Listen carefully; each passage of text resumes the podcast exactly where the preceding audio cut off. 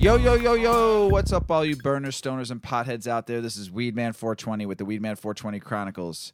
How are all you v- v- v- vipers doing out there? Mrs. Weedman, Mr. Weedman. how the hell are you? Fantastic. Fantastic? Fabulous. Love it. Wonderful. Love it. Phenomenal. Love it. Love it. Love it. Hey, everybody out there in the world. I hope you had a great holiday weekend. Hope everybody's recovering going into this next weekend. So, hopefully, everyone's doing fine. Hopefully, everyone's staying safe out there. Uh, I know COVID's running, running rampant around the world. Hopefully, you're all protecting yourselves and being safe.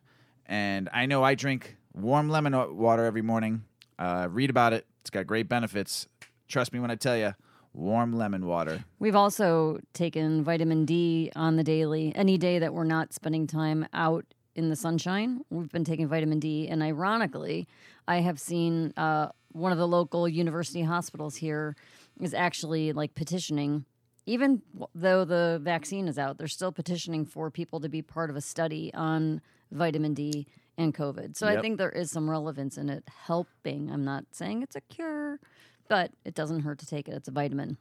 So Yep. there's a, there's our uh, public service announcement Yeah, for the yeah. day. We're not experts we are not that, experts. but we've read a lot and we've tried to keep our immunity system as high, as high, as high as possible. Throwing all healthy this. options are never hurtful. Yes, never hurtful. Well, so, maybe sometimes, but well, we got back from Seattle yeah. from visiting the kiddos and the and the grand dog and the grand cat, and we had a great time out there. Our our, our way home was almost annihilated. Uh, it's really weird. Seattle doesn't plow their streets. Yeah. it was It- weird. the city just literally tells people to stay home when they Yeah. get substantial coming snow. f- coming from Chicago, where the streets are plowed every second as soon as you get one inch of snow.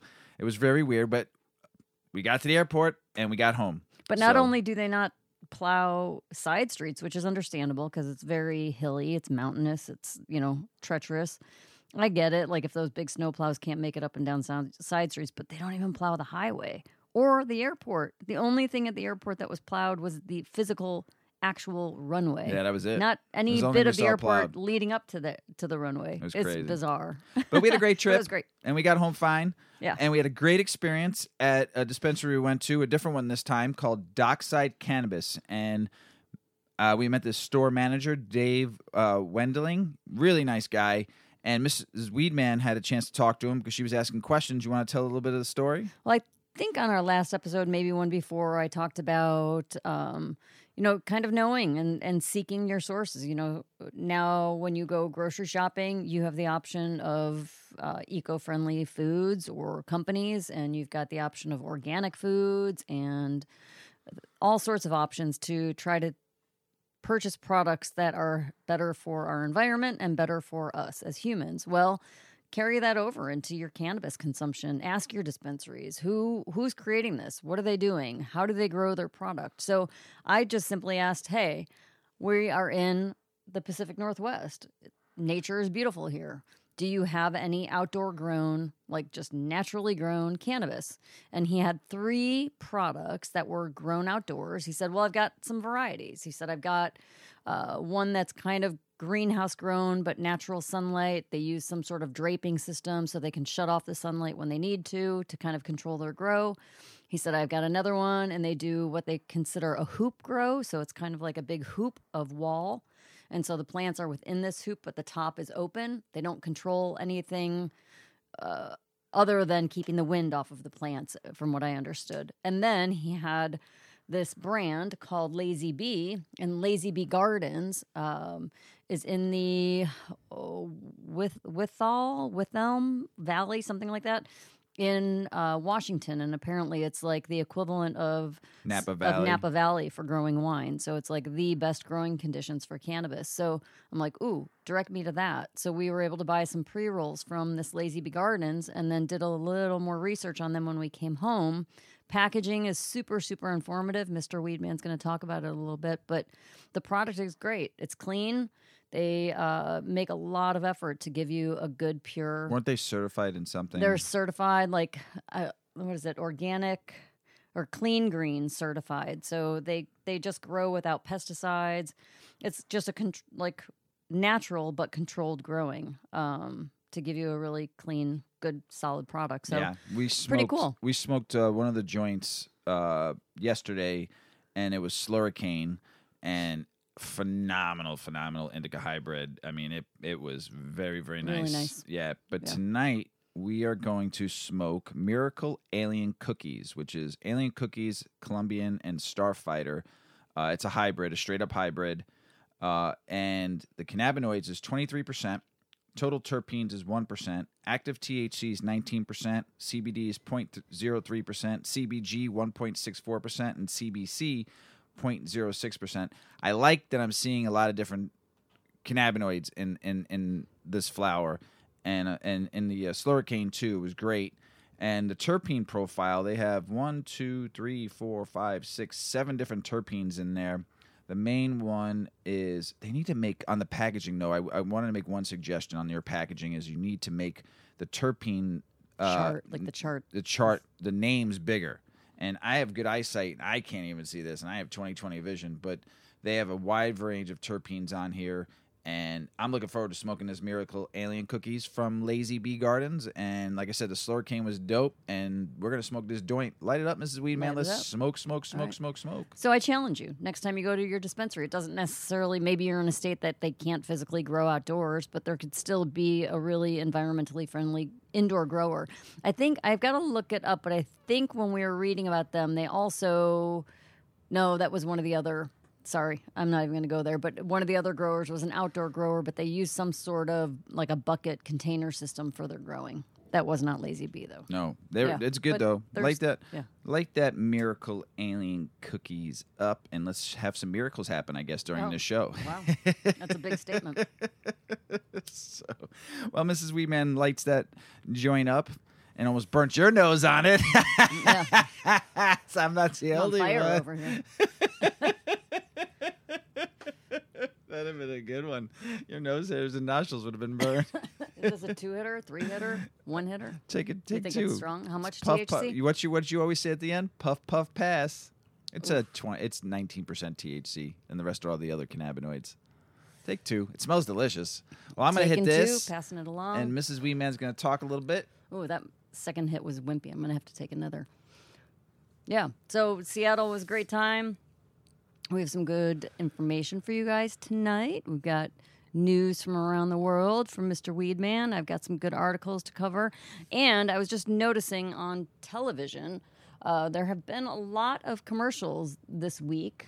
Maybe because the new year is right around the corner. A lot of commercials talking about addiction and recovery and recovery centers and their programs. So it is that time of year where people start thinking about how they want to live their life better in the coming year. It's right around the corner. Um, so that was pretty cool. There was actually a commercial also for the that was not I would not say in support of the opioid epidemic, but in correlation to the opioid epidemic. It was a commercial from the Illinois Department of Health. Uh, they have like a hotline now for people with opioid, and they didn't call it addiction, but opioid like uh, needs or something like that. The way that they termed it, but um, we all know that that's a problem out there. So yeah, yeah. I Ready don't know where start I was show? going with that. I guess I'm already high. yeah. But you got to you got you're to be talking As I'm talking about addiction and recovery. sorry. Ah, sorry. well, let's start the show. As you take your third hit, That second be, one was lame. Are you be- having more? Uh, no, I'm good for this moment. Uh, we haven't That's sm- tasty. we haven't smoked this strain yet, so I want to give it a minute and see how I feel, and then I Oh. might smoke some more. I wasn't that smart. So, cannabis biomass, transforming raw material into a liquid gold. The, lo- the word's been, I've been hearing this word a lot lately, biomass, and I know what it is, but I wanted to learn more, so I did some research, found some good articles. So I found this one article that really breaks it down for you, and we should all know what biomass is because that's what a lot of your products are coming from. So let's go. Hemp and cannabis have kickstarted a green revolution where a single plant can provide many sustainable uses. From the live resin vape cartridges to the soothing cannabis topicals you use to relieve minor aches and pains. The product's lifestyle begins on the farm. After months of careful plant care, the crop is ready to be smoked, vaped, or infused. Cannabis and hemp biomass is the source of nearly every product found in today's dispensaries. Cannabis buds, stalks, stems, and seeds can be used for more than just getting high. As long as producers have the right processing capabilities and drive, they can transform nearly every part of the plant's components into profit. It all starts with the biomass. So, what is biomass? Generally, biomass refers to the stalk, stems, and leaves of the plant. While not common, some refer to it as dried herb in bulk as biomass, too. The high trichome organic matter known as cannabis as its cannabis buds supports the flower and premium extract market. The leftover plant material doesn't have as much trichome density as the buds, but can be transformed into a number of functional and sustainable products, which we've talked a lot on the show about the products, everything you can use with cannabis. Besides accounting for high grade or low grade biomass, producers must choose between hemp and it says here marijuana biomass. Cannabis is the only source of THC, while hemp biomass is used to extract CBD, known to modulate the effects of THC as well as relieve pain, inflammation, and anxiety. Hemp biomass contains trace amounts of THC, which won't cause intoxication. Traditionally, each component of the hemp plant is dried separately or together. After drying, they are combined and shredded for easier packaging. Once packaged, a kilo of hemp biomass is sold in bulk. High quality biomass can contain up to 5 to 50% cannabinoids and terpenes by weight. Ideally, a representative sample of the biomass is analytically tested for contaminants. Farmers will usually send a sample to the third party laboratory for evaluation. Apart from cannabinoid and terpene analysis, testing evaluates the biomass for pesticides, heavy metals, and microbials. Testing throughout the supply chain ensures the biomass is of the highest order. How to use biomass. Dried herb biomass can be dried and cured to be sold as flour, eighths, grams, ounces, or pre rolls. Cannabis extraction can produce a concentrated extract containing varying levels of cannabinoids, terpenes, flavonoids, and other essential oils. To preserve its native terpenes, cannabis flower buds are flash frozen after harvest. The resin can be extracted to make a variety of flavorful extracts for the premium consumer. Hemp biomass, stalks, seeds, and stems, has shown great promise as an alternative source for many industrial goods. In light of the climate catastrophe that awaits us if sustainability isn't top of mind, hemp biofuel in the form of biodiesel and ethanol can be game changing. Biodiesel is made by pressing the hemp seeds to extract the oils and fats in additional refining process. Hemp can also be fermented to make ethanol, another biofuel. In some cases, the cannabis waste produced throughout the harvesting, drying, and curing process is hand sorted and mulched and can be used as soil amendment. Most of the hemp and cannabis waste is being burned or buried, recycling these materials can yield promising bioproducts. Hemp biomass and waste can produce a wide range of products from animal bedding to hempcrete and more. When harvesting hemp plants are cut and allowed to dry for a few days or weeks. Retting is a process that uses moisture and microbes to break down the pectin that binds the hemp stem together. Retting can be performed in a number of ways. Field retting involves letting the hemp plants naturally decompose for a few weeks. Water retting involves immersing the hemp plants in water. In some cases, enzymes are used to break down the hemp plants. Retting makes it easier to mechanically or chemically separate the outer shell from the woody core, the hurd. Uh, a decorticator is a machine used to separate the outer shell from the hurd from wet or dry hemp. After removing the hurd, processors decontaminate, degum, whiten, and soften the material. Extracted biomass can support a large bioproduct economy, especially for the co- construction industry. Hempcrete, which Mrs. Weedman has talked about a few times on the show, in particular, is a hemp based concrete used as an alternative to traditional building materials. Fiberboard hemp plywood is popular alternative for plywood, while the hemp fiber can be used for insulation or to make papers and plastics. Hemp seeds can be can make hemp seed oil, while it its hurd can help make hemp rolling papers. Dehulled hemp seeds, nuts are nutritionally rich food products, and hemp seed can be used for bird food. I actually eat hemp seed also, and I give it to our birds. Uh, it's really good. Its cellulose has the potential in cannabis packaging, while the lipids, fats, and waxes can be used to make hemp plant topicals. New technology and process techniques are helping producers use every last inch of hemp biomass. Hemp biomass for CBD isolates. Hemp biomass consisting of high quality hemp flower buds mainly is the precursor to one of the wellness's consumers' favorite products. CBD isolate containing up to 99.9% CBD come in a crystal or powder form that can be vaporized, ingested, or consumed sublingually. As an odorless, tasteless, and non intoxicating product, CBD isolates are versatile products and can provide relief for a number of medical conditions. Ideally, the hemp is sourced from a local farm and processed using a closed loop extraction system. The initial extraction process results in a crude hemp extract. The crude extract contains cannabinoids, terpenes, flavonoids, lipids, waxes, and other nutrients. Through winterization, the excess plant waxes and fatty lipids are removed. Afterwards, the crude hemp extract is decarboxyl- decarbed boxylated to convert its acidic CBDA. Don't forget the A stands for acid. Compound into its primary and active CBD compound. The decarbed oil undergoes a fractional distillation process to remove the chlorophyll, terpenes, and other compounds besides CBD. Further refinement happens via a, uh, a preparative chromograph process. The process separates the cannabinoids by putting them through various chemicals at different speeds. After the chromatograph, the CBD concentrate is mixed with a nonpolar solvent in a reactor. The mixture is heated and cooled to participate out only CBD in a crystal form. The CBD is washed with the same solvent to remove the residual contaminants, then is placed in a vacuum oven for about 48 hours to remove the solvent.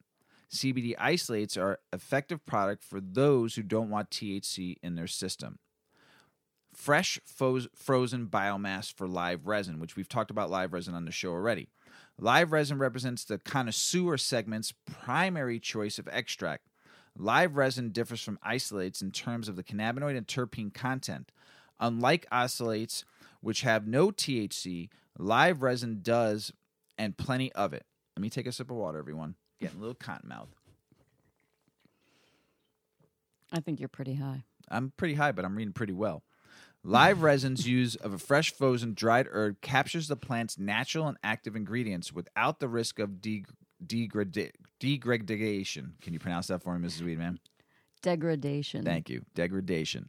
Traditionally, curing and drying process can degrade the original aroma, flavor, and potency. Hydrocarbons are the Degradation. thanks. Hydrocarbons. Degradation.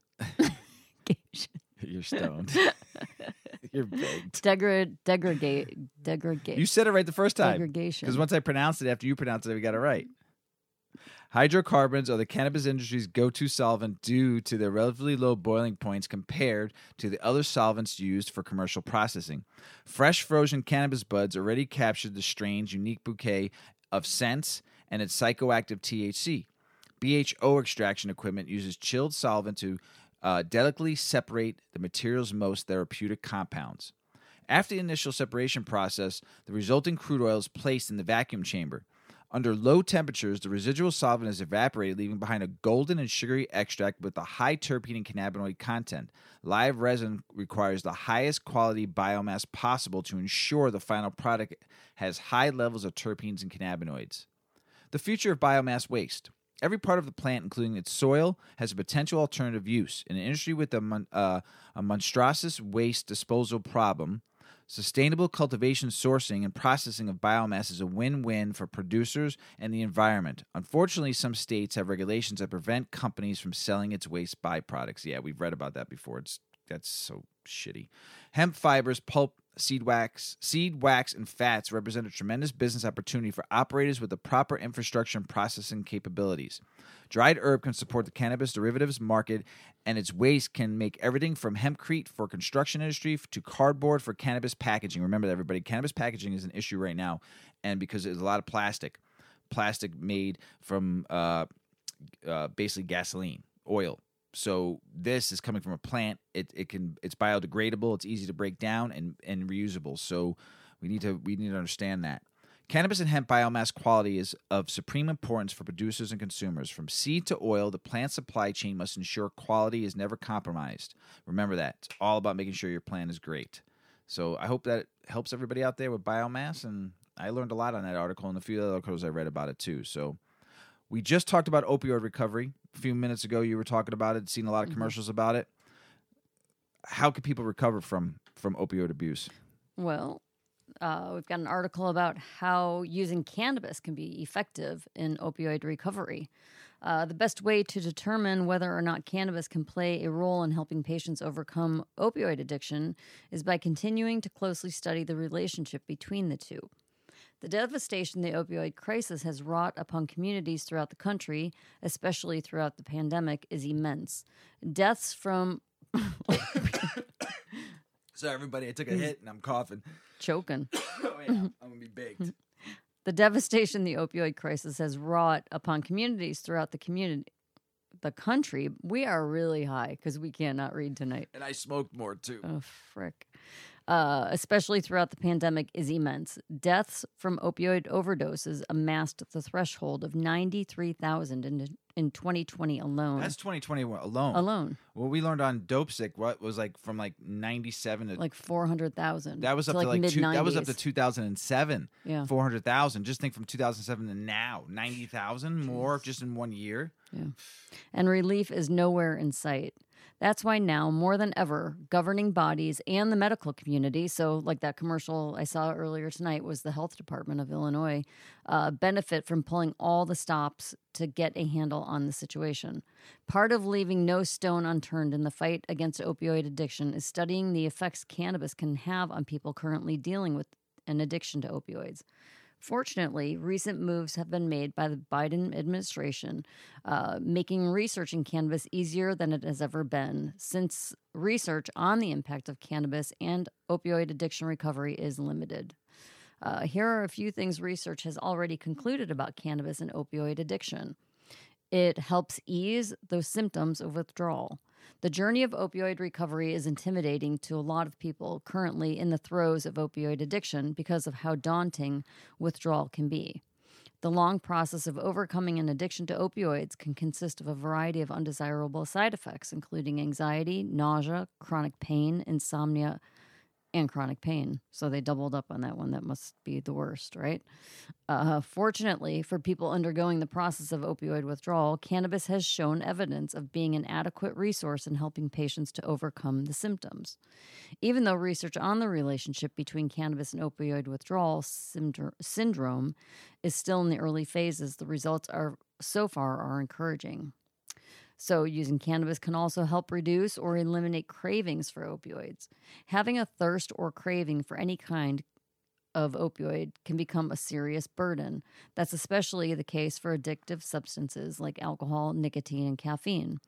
When that constant hankering is for opioids instead of something like coffee, it's crucial to have a resource that helps eliminate the craving.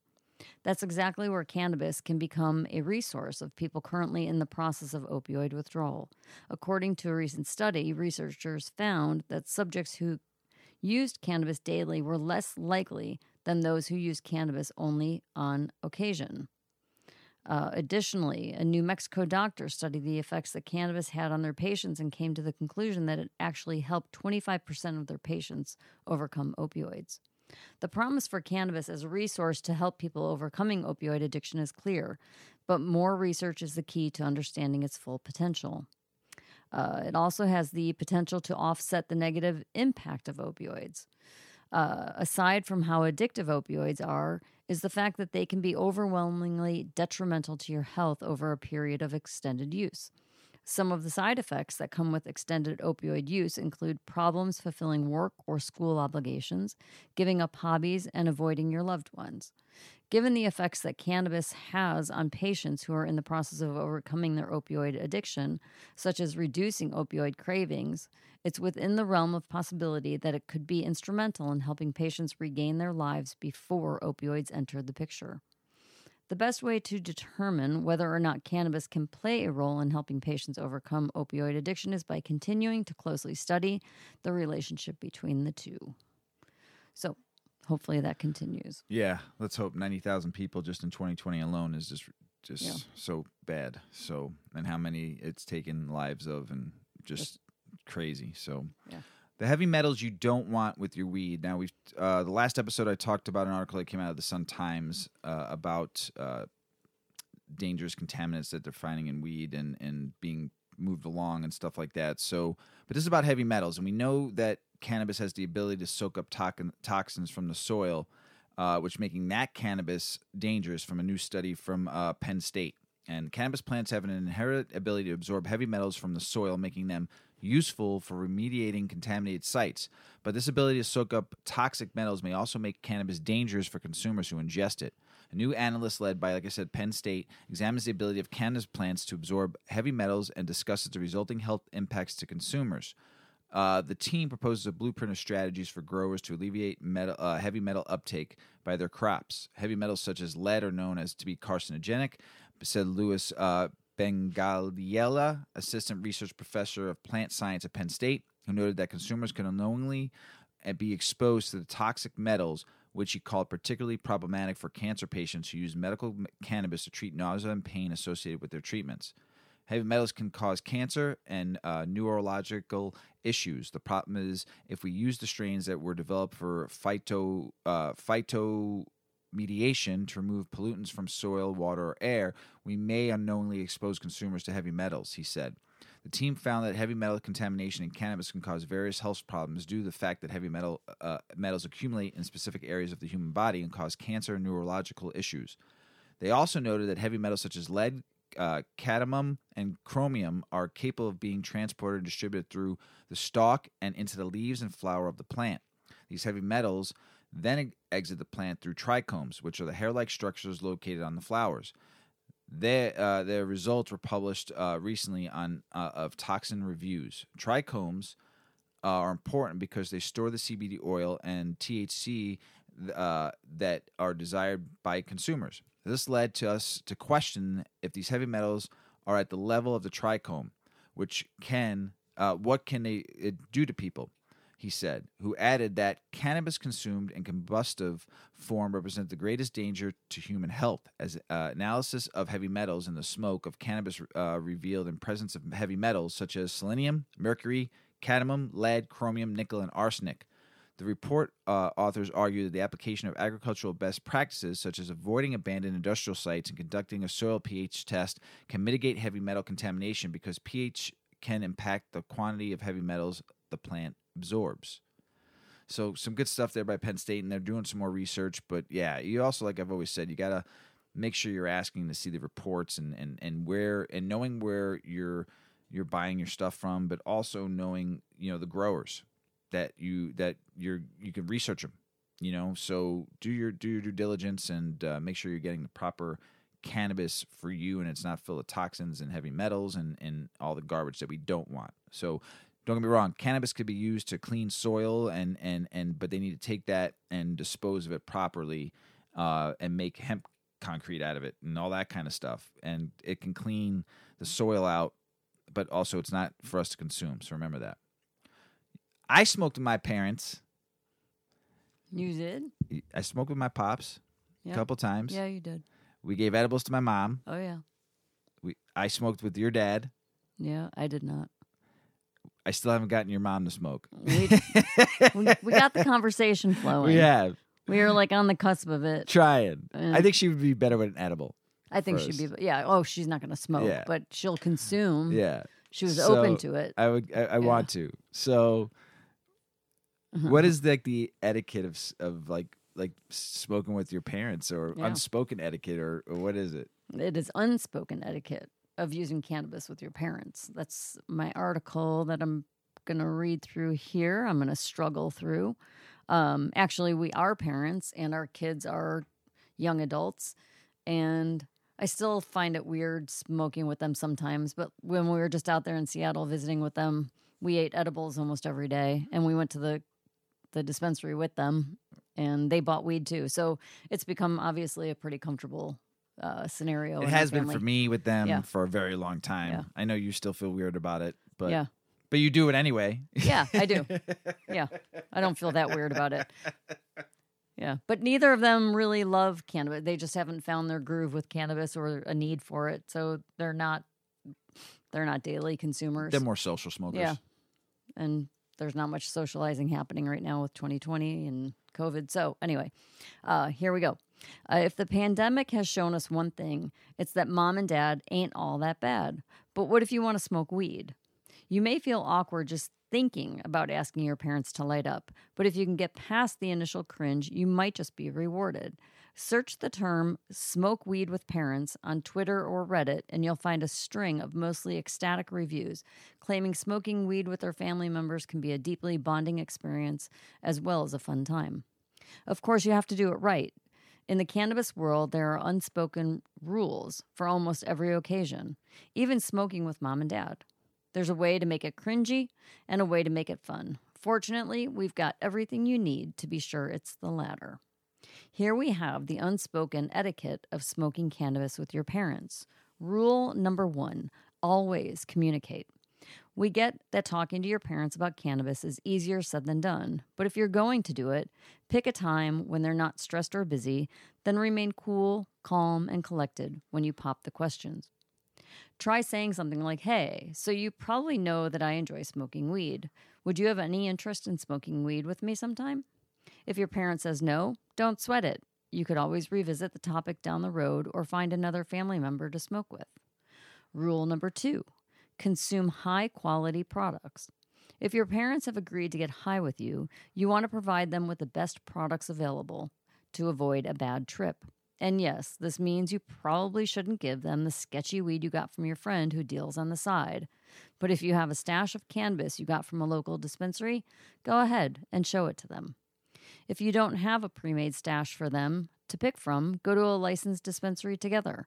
You can explore different cannabis products such as a joint, buds, vapes, edibles, tinctures. And once you pick your method of getting high, you can look at different cannabis strains and decide what fits the mood best. Rule number three be prepared for anything. Before your parental weed experience, you'll need to do some prep. First, make sure you have enough weed to go around and snacks for the inv- inevitable munchies. Second, have something to do before it kicks in, especially if you're using edibles. Have some games to play, movies to watch, or topics of conversation at the ready. You can also take that time to have dinner, and then, of course, dive into a bag of Doritos later. You Doritos, mm-hmm. plenty of candy too. Candy, candy. Rule number five safety first. If you don't all live in the same place, make arrangements for the end of the night. For example, if your parents come to your place, you could set them up in the guest bedroom or order them an Uber at the end of the night. Or if one parent doesn't want to smoke, they can be the designated driver. So, why not? Smoking weed with your parents may be the most uncomfortable thing you've ever done, but it could also be extraordinary. You may find a whole new family favorite activity or have that heart to heart you've been craving with them. You never know unless you try. Smoke weed every day with your parents. Well, I don't, that- It'll change. I don't know about every day. Every I mean, day. like every day, smoke weed with your parents. get parents. to doing it once, and then if you get to do it once, then maybe And if they like it, Yeah. you're smoking weed every day with your parents. Hell yeah. Maybe they even might start buying for you too. you know, why not? Your parents probably did smoke in college. They might even smoke now and you don't even know about it. So you never know. You never know. Nope. Iowa Democrats announced plan to let voters decide on cannabis legalization amid GOP resistance. Uh, Iowa Democrats are done waiting for GOP-controlled legislature to act on cannabis reform. So uh, last Tuesday, a group of legislators announced that they will soon be introducing a constitutional amendment to let voters decide on the issue of regulating cannabis. Our friend out there in Iowa, this one's for you. In a way similar to the way we, they regulate alcohol by Iowans over the age of 21. Good for them. Do it, Iowa. Let's go. Michigan judges uh, Judge nixes request to reinstate recall of contaminated cannabis. We talked about this on a couple episodes ago about uh, the contaminated cannabis that was that happened, and it was like sixty-four thousand pounds. So the ruling comes weeks after the agency's massive November seventeenth recall, which was then partially lifted by Court of Claims Judge Christopher Murray on December third, after some of the product was re- was uh, retested. Partially lifting the recall meant that roughly seventy-five percent of the contaminated cannabis went back on the market. Oof.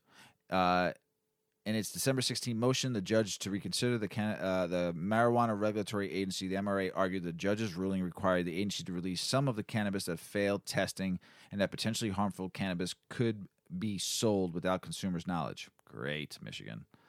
Uh, so don't forget, it was 64,000 pounds, $203 million, and it was in 403 retailers.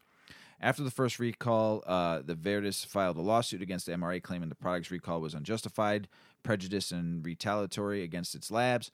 State regulators started watching Viridis after it was allegedly reporting higher than average THC potency in the results. So, man, I hope no one gets fucking sick. So, uh, Michigan cannabis sales though increased 66% in November to 153 million. Crazy, crazy. Uh, caregivers and home growers, remember that that hundreds of millions of dollars 31 million in, in medical and 121 120 almost 121 million in adult use so Come on. Uh, Maine fights to keep medical cannabis uh, residency rule. Uh, that's great for for Maine to do this.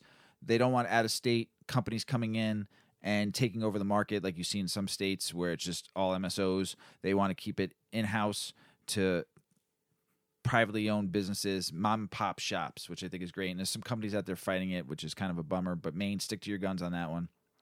Top Rhode Island lawmaker expects cannabis legalization bill to pass overwhelming by February. Hell yeah! Rhode Island's House Speaker says lawmakers are very close to introducing a uh, a bill, negotiated uh, cannabis legalization bill. At the top, Senate leaders saying he's optimistic that it will pass overwhelmingly in both chambers when it comes up for a vote in early 2022. All right, Rhode Island, go for it, baby.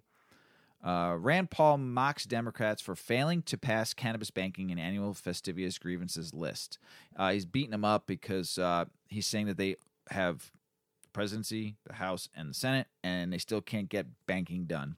And they have a bill that's been passed like five times in the uh, the MORE Act, and and it just still can't do it. And the banking thing is a big issue right now. So, and he's mocking them, but just uh, come together, all of you guys, and get some of this shit done.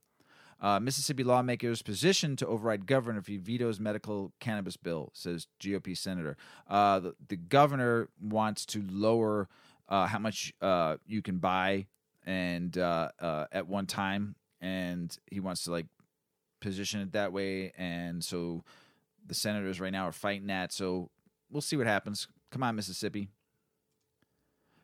Pair of cops booked after being caught smoking pot in Mississippi.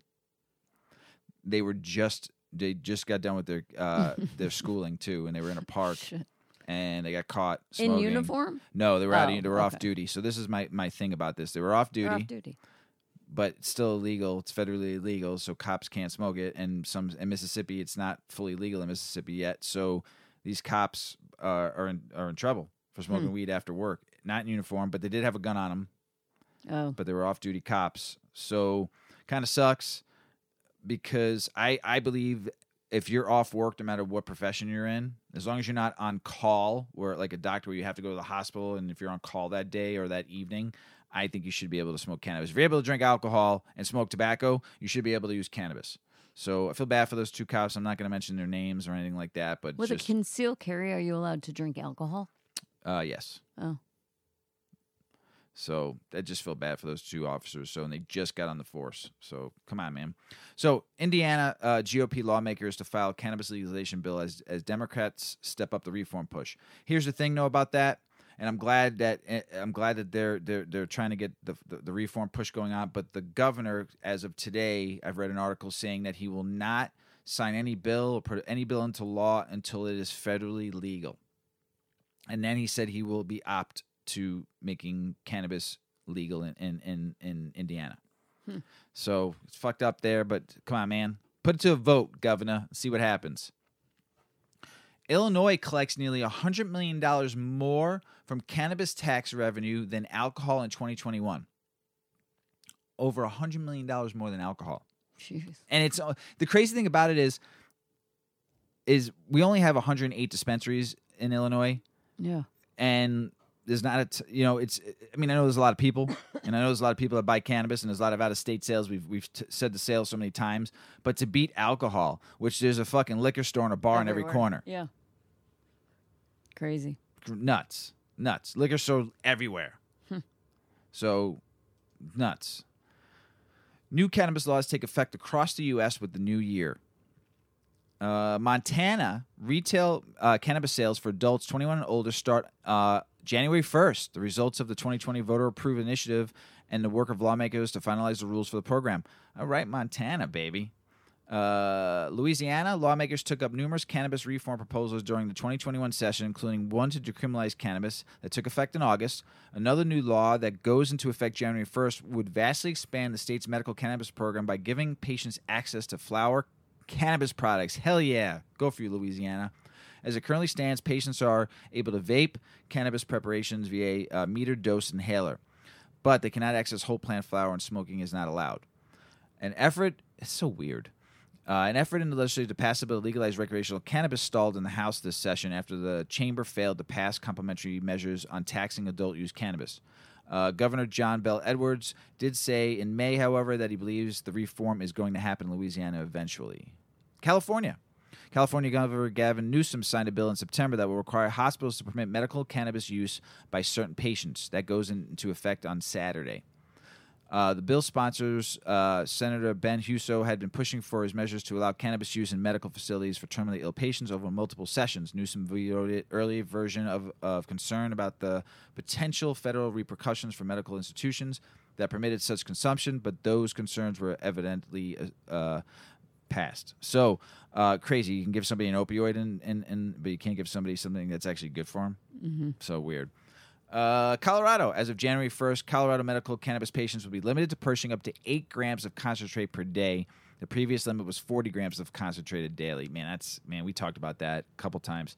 The law taking effect represents one of the most significant changes to the state's medical cannabis program since its enactment, with the intent of deterring people from using high potency products. A patient will be able to buy more than a daily limit if the doctor certifies that it's medically necessary and they have a designated primary dispensary to obtain medicine. Dispensaries will also uh, be required to uh, provide educational materials to patients, including a pamphlet that will be distributed at the point of sale to provide guidance and warnings about the use of cannabis concentrates. Additionally, medical cannabis businesses couldn't advertise directly to people age 18 to 20, and any advertising for concentrates will have to include a warning about the risk of overconsumption. Arkansas, two cannabis measures will be effective in Arkansas starting January 1st. The first will allow the out of state medical cannabis patients to access the state's program. Awesome, awesome. Purchase cannabis for up to 90 days. The other will make it so the doctors can issue medical cannabis recommendations via telehealth services. Meanwhile, there are several efforts underway in the state to place the question of cannabis legalization before voters in 2022 ballot. Now, this is just Philadelphia, Pennsylvania, not the whole state. Starting on January 1st, many employers in Philadelphia will no longer be able to require applicants to be drug tested for cannabis as a condition of their employment. Nice. The local policy, which is similar to the rules that are placed in New York, is being implemented in the state lawmakers work to advance other cannabis reforms, including legalization in Pennsylvania. There are exemptions uh, to the new policy, however, for law enforcement, personal uh, law enforcement personnel, people with a commercial driving license, those caring for medical patients, children, and people with disabilities. Philadelphia voters separately approved a ballot referendum last month that urges state lawmakers to enact legalization. All right, man, that's great stuff. Some new laws coming at you. So we just got some new hemp shirts, and we love them. We did. Yeah, you fucking wore one for like four days straight. Well, I washed it in between. yeah, It was so comfy. Yeah, yeah. Tell us about some crazy benefits. I have nine crazy benefits of hemp fabric. Knowing that there are some cool benefits of hemp based products such as hemp protein powders and foods, what about the benefits of hemp fabric? Uh, hemp fabric has a wide range of benefits from being better for your health to being longer lasting. The challenge is that few people know about these benefits and why hemp is such a great source of, for clothing, rope, personal accessories, and more. What is hemp fabric? Well, it is hemp is a botanical variety that is cultivated from the cannabis plant. It contains very low levels of THC, and due to that, it's very it is legal to sell many hemp products worldwide.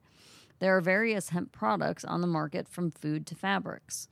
Hemp fabric is made using the stalks of cannabis plants and was first derived in Asia and the Middle East.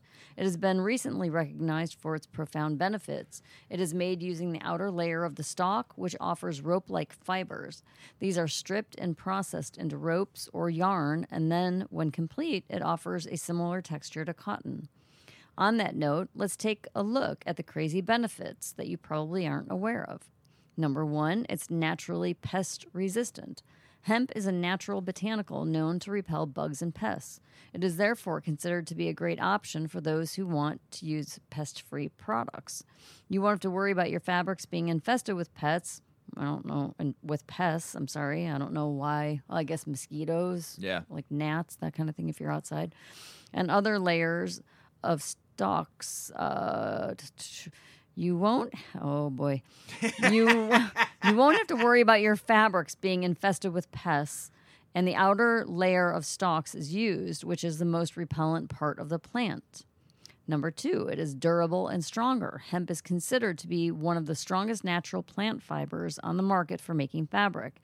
It is four times more durable than other natural fibers and therefore can withstand more pressure and tension. For instance, if you're looking to create an extremely durable rope from natural materials, then hemp fabric is a good answer. Thanks to it being more durable and withstanding, it is much stronger. Therefore, it will be ideal for anyone looking to make bags or pouches that need to carry or transport heavy materials. The natural hemp fibers are also resistant to mold, which will help the fabric stay in better condition for longer to offer reduced damage and better reliability. Number three, it's longer lasting. On the topic of being resistant to mold, hemp fibers are considered to be much longer lasting than other natural fibers. Seeing as the fibers are strong and durable, they are less easy to damage and rip apart, which will mean that whatever you make with the hemp fabric will last you a long time. Number four, it's all natural. Hemp is derived from the cannabis plant, which is a naturally grown plant.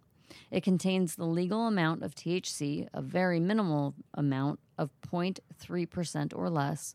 If you're someone who likes to use natural materials, then hemp is a great answer. Five, it's highly absorbent and breathable. Hemp materials are great at absorbing moisture, which makes them a great material if you want to make something breathable. It's a great option for clothing and will feel as close to cotton as you can imagine after being processed. Six, it doesn't smell. Due to the hemp fabric. Yeah, I know that because you wore that short for oh, four days. shut up. Get out of here. I did. It was just so freaking comfortable. And I was just like, I wanted to see like if if it got all stretched out and funky and it didn't. It's kind of like a mixture of cotton and like a pure linen. Oh, shush, Mr. Weedman. Shush. all right, I'm moving on. Number six, it doesn't smell. Yes, I didn't smell. You can wear your shirt for four days and you won't smell. Due to the hemp fabric being more breathable and easily absorbent, it is less likely to smell. Therefore, it's a great option for making clothes as the material won't cling onto dirt or sweat and end up smelling after a few hours of wearing or a few days. Thanks to it being breathable, and it wasn't four days, it, was like a Saturday, Sunday. Now I'm getting all sensitive about it. Like our listeners are going to be like, gross, Mrs. Weedman, wash your shirt.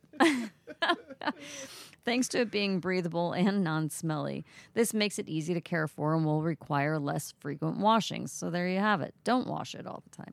Washing machines have a significant impact on the environment, and the need to use them less will further enhance the sustainability of the fabric. Seven, it is sustainable and renewable. Thanks to the cannabis plant being natural and easy to harvest, hemp fabric is extremely sustainable.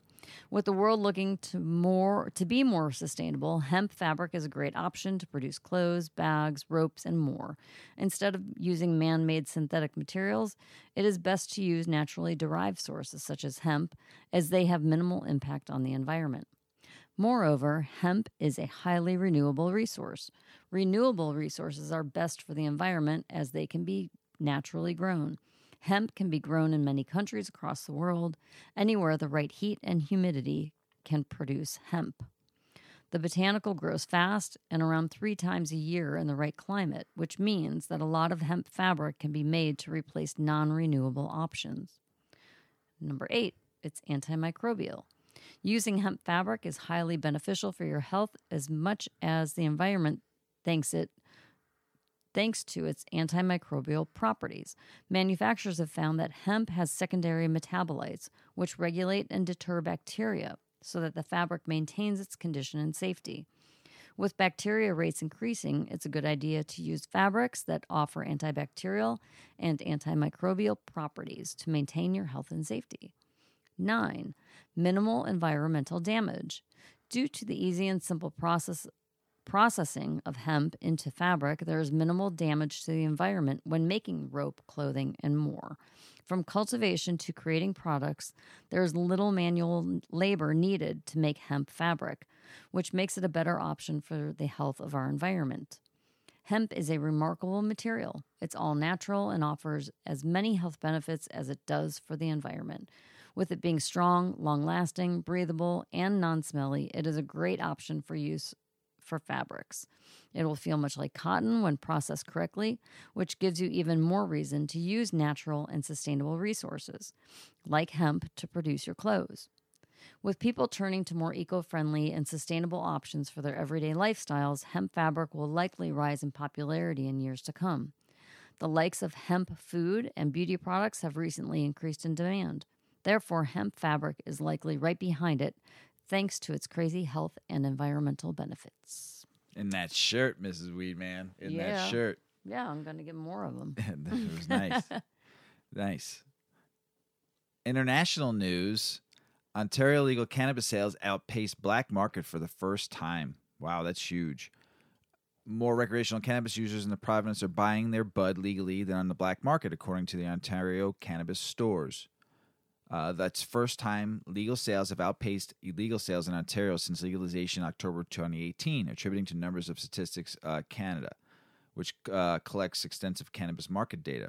This past quarter marked the opening of the province, and despite the COVID 19 pandemic continuing to affect many areas of the economy, significant progress was made in cannabis marketplace. Between July 1st and September 30th, 54% of Ontario cannabis sales were made either on OCS's websites or on the province 1,115 legal retailers. Ooh, that's a lot. Last quarter, recre- uh, legal recreational cannabis sales amounted to just over 47%, growing from just 19% in Q4 of 2019. Ontario's legal cannabis market continues to grow like a weed. The province remains Canada's leader in pot sales, amounting to 39% of the total sales in Canada, up to 2.7% from last quarter, selling a record of 56 million grams. Alberta came in second with 17%, followed by Quebec with 15%. Uh, recreational pot sales amounted just under 394 million in Q3 of 2021, at a 28% increase from last quarter. 17.5 million sold through OCS.ca uh, and the balance via retail stores. A little over half of all cannabis sales were dried flower, with pre rolls and vapes coming in second and third, respectively. While interest in edibles, which includes baked goods, chocolate, hard candies, and soft chews, only amounted to 5% of the sales this quarter, interest in the long, slow high is gaining. Concentrates such as hash, shattered uh, distillates, and wax amounted to three percent, which other pro- with other products, including oils, beverages, capsules, seeds, and topicals, amounted to two percent or less of all state sales. Good for you. That's great. Our friends to the north getting it done with weed. Uh, Pakistan government officials harvest nation's first legal hemp crops. I can't wait to get some hash imported one day from where it all started Pakistan, Afghanistan. I want your hash. So good for you. First harvest. Love it. Thailand. What's the capital of Thailand? Bangkok. Oh. Bali. oh my gosh. Plans to legalize cannabis consumption carrying. Please tell me it's in the same country. Really- Plans to legalize cannabis I'm consumption, up right carrying, and home cultivation in 2022. Oh my God, it's awesome. The Ministry of Public Health of Oh, Thailand shit, that Bali is Indonesia. I, didn't tell you. I knew I didn't want to bust your bubble. oh my God. Oh, I'm sorry, folks. How far is that from Thailand? As reported by the Bangkok Post, the country had already removed cannabis stems and branches oh from a God, list it's so of far away. It's not even anywhere near it. narcotic substances, but kept flowers and buds. However, the new narcotics code which came into force last Thursday no longer includes cannabis and hemp. Hell yeah, that's awesome. Uh, cannabis and hemp in Thailand, the only exception to the new rule is that CBD extracts with a THC percentage higher than 0.2% will not be allowed. So, in the meantime, once the new narcotic schedule comes into effect, all cannabis derived products, uh, such as oil, soap, cosmetics, and supplements, which normally have less than 0.2% THC, will be authorized in the country. Man, they're gonna fucking man. I want some Thai sticks. Give me Thai sticks, Thailand. I'm excited. Thai sticks coming imported from Thailand. Mm mm mm. Who are the nine richest people in the cannabis industry right now, Mrs. Weedman? Nobody I know. I know. Oh yeah, I knew one person on there. Two, Like three. the name. yeah. You don't know them. No, no, I don't know any of them personally. They're not like sitting in the No. basement having a joint with you. no, no, but we knew I knew most of their names. Well, I'm going to read over this article about the nine richest people in the cannabis industry, And they're and it's legal. the legal cannabis Right, industry. yeah, Yes, so- yes, yes. Well, yeah, right. Uh, the recreational and medicinal cannabis industry or medical cannabis industry has made great strides in the United States and Canada throughout the past few years. According, I feel like this weed is making me talk like I'm really down. It's making it like I am I slow right now? You should have took two, three more hits. I No. did. Oh my gosh. No. I, I'm slowly processing. So wait, so wait What? before you start Mhm. on the pu- on the Frank Gallagher puffometer. What do you call that?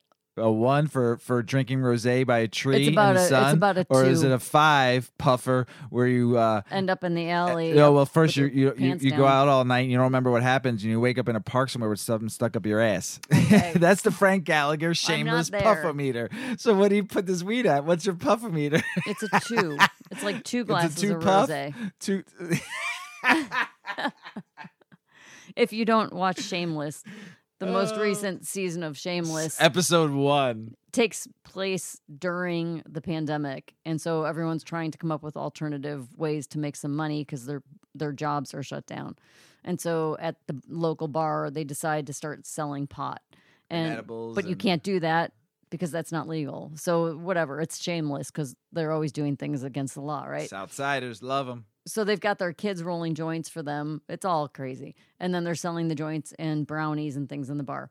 And so Frank, who is like the neighborhood drunk and also the father of like the main family in the show, wanders into the bar drunk and then proceeds to ask the bartender, who is his neighbor, to give him one of the joints, right? And there, there's some customers in there, and they're asking about which joint they should buy. And then Frank says, "Well, tell like how, tell them how strong it is. Do they know about the Frank Gallagher Gallagher? Like his last name is Gallagher, so like." Do you know about the Frank Gallagher puffometer? And so his way of of clarifying how strong a weed is is if is it one puff and it it's one puff and it's like a glass of rosé and then And it's like if five a five puffs and you're like upside down and you don't even know where you came from and it's It's like going out all night, not remembering what you did, and waking up in a park somewhere with something stuck up your ass. so without seeing it knowing these characters it might not sound so funny but you should like youtube and just find just watch that. clip. Just It's watch hysterical. that. Oh yeah, it was great. Yeah, yeah. So uh, we've got some wealthy to doers in the legal cannabis industry. Uh, according to a report from Leafly, cannabis is now the fifth most valuable crop in the United States. This phenomenal growth in the cannabis industry has allowed investors and business people alike to rack up significant profits in the space. Here are nine of the richest people in cannabis. Number nine is Bruce Linton, chairman and founder of Collective Growth Corporation, which is an influential investor in the cannabis and psychedelic space. He has a reported net worth of 80 million, according to Celebrity Net Worth. Number eight, we all know Snoop Dogg D O double G yo. co-founder of Casa Verde Capital, which is uh, he's widely known for his musical hits, but has recently used his success from record sales to start up new business ventures in cannabis. Snoop co founded Casa Verde Capital, an investment fund with a portfolio worth more than 200 million. Snoop Dogg's net worth is around 150 million. Yeah. Uh, number seven is Andrew Modlin, MedMen co founder. MedMen is a cannabis company with more than 25 retail stores and six cultivation facilities. Modlin's net, net worth is estimated to be around $50 million. Uh, six is Terry Booth, co founder of Aurora Cannabis Booth. Uh, I'm sorry, co founder of Aurora Cannabis. Booth, who co founded Aurora Cannabis in 2013, later acquired CanniMed Therapeutics for more than 1 billion Canadian dollars. This made Aurora one of the largest cannabis companies in the world. At one point, Booth held a stake worth more than $90 million in Aurora. Number five, John Cervini, founder of the Afira, Af- Aphria, founder of Aphria, A P H R I A, a Canadian based cannabis company. The Cervini family owned a greenhouse business and grew peppers and tomatoes, but John Cervini wisely saw an opportunity to grow cannabis. At one point, Cervini held a stake worth more than 100 million in Aphria. Dang. I guess that blew the tomatoes and peppers away. Number four, Irwin Simon, CEO of Tilray. Tilray is one of the largest cannabis cannabis companies in the world. Simon pulls in a tremendous annual salary of more than one of oh lord. This is a stumper. We can't smoke this one I'm again. good on this. Go Yeah? ahead. I'm Maybe good. it's or just take one I- puff. It's you. Yeah. Simon pulls in a tremendous annual salary of more than $10 million. His net worth is estimated to be around 50 million. Nicholas Kovacevic, founder of Kushco, founded in 2010, before cannabis was legalized at any level in the United States. Kushco focuses on packaging products uh, such as cannabis, oils, edibles, and more. Kovacevic earns a salary of nearly 1 million a year. His estimated net worth is around 15 million. Number two, here's a name a lot of people know Seth Rogen, actor and founder of Houseplant, who's famous for comedy movies such as Superbad and Neighbors. Recently, he ventured into the cannabis space with his company Houseplant. While most of his millions did not come from cannabis, uh, Rogen's estimated $80 million net worth makes him one of the richest people in the cannabis industry. And number one is Brendan Kennedy. He is the co founder of Privateer Holdings and former CEO of Tilray. When Tilray's stock was at an all time high, Kennedy's net worth was more than $2 billion, according to Bloomberg. After the stock crashed, his net worth dropped to about 200 million. In 2019, Kennedy earned a salary of more than 3 million from Tilray. Too bad he didn't sell out when it was high. Yeah, right. 2020. Wait, hindsight is 2020. There it is. Dwyane Wade announces cannabis limited edition line with Jeeter. So D- Dwyane Wade, former basketball player, is getting involved in the cannabis industry a little bit and doing a little bit of like a kind of like an evergreen, kind of like a just like a limited release edition of cannabis. So good for Dwyane Wade getting in. Great basketball player for uh, the Miami Heat. Um, good, bat, really good basketball player. So, oh man, that's the end of the show. Oh, Oh, oh, guess what else it is? It's the end of the year. no, this There's is our like- last show of 2021. There's literally 28 hours left in the year 2021 right at this moment. Hopefully, we can get this out in time. Yeah, I hope that you guys are listening to this before, before But if not- bang pots and pans. If not, happy New Year, everybody. Happy New Year. Happy fucking New Year. Smoke some big fat joints, lay some big fat clouds, and just have some fun. Let it all out. 2021 was just as fucked up as 2022, but I think we got a little bit better. No, it, it was just as Uh, fucked tw- up as fuck, it was 2020. 2020. Yeah, there you go. Thank you. 2022 better be Yeah, better. better be a lot better. I think it will be. and and blessings and favor and love and peace and happiness and kindness in 2022 and good health. and good health and good motherfucking weed Yeah. better weed Yeah. free the plant Yeah. in 2022 Amen. Free the fucking plant in 2022 because if it doesn't happen soon they're just going to keep on controlling it. So free the fucking plant. Educate people on cannabis okay? Love one another out there. Happy new year. 2020 22 2020 22 2020 2020. is going to be a great year. We got a lot of great stuff coming out for everybody out there. Be ready for it all. So excited for for what the Weedman 420 chronicles. Thank you to Paulie Dovboy T and Shoddy the producer. We've had a great 2021 going for 2022 thank you to all our listeners in the world. Happy new year. We love you. Mrs weedman you got anything else to say? Happy New Year. happy new year. As Paulie always says smoke smart. Puff puffing away. Puff, puff, pass.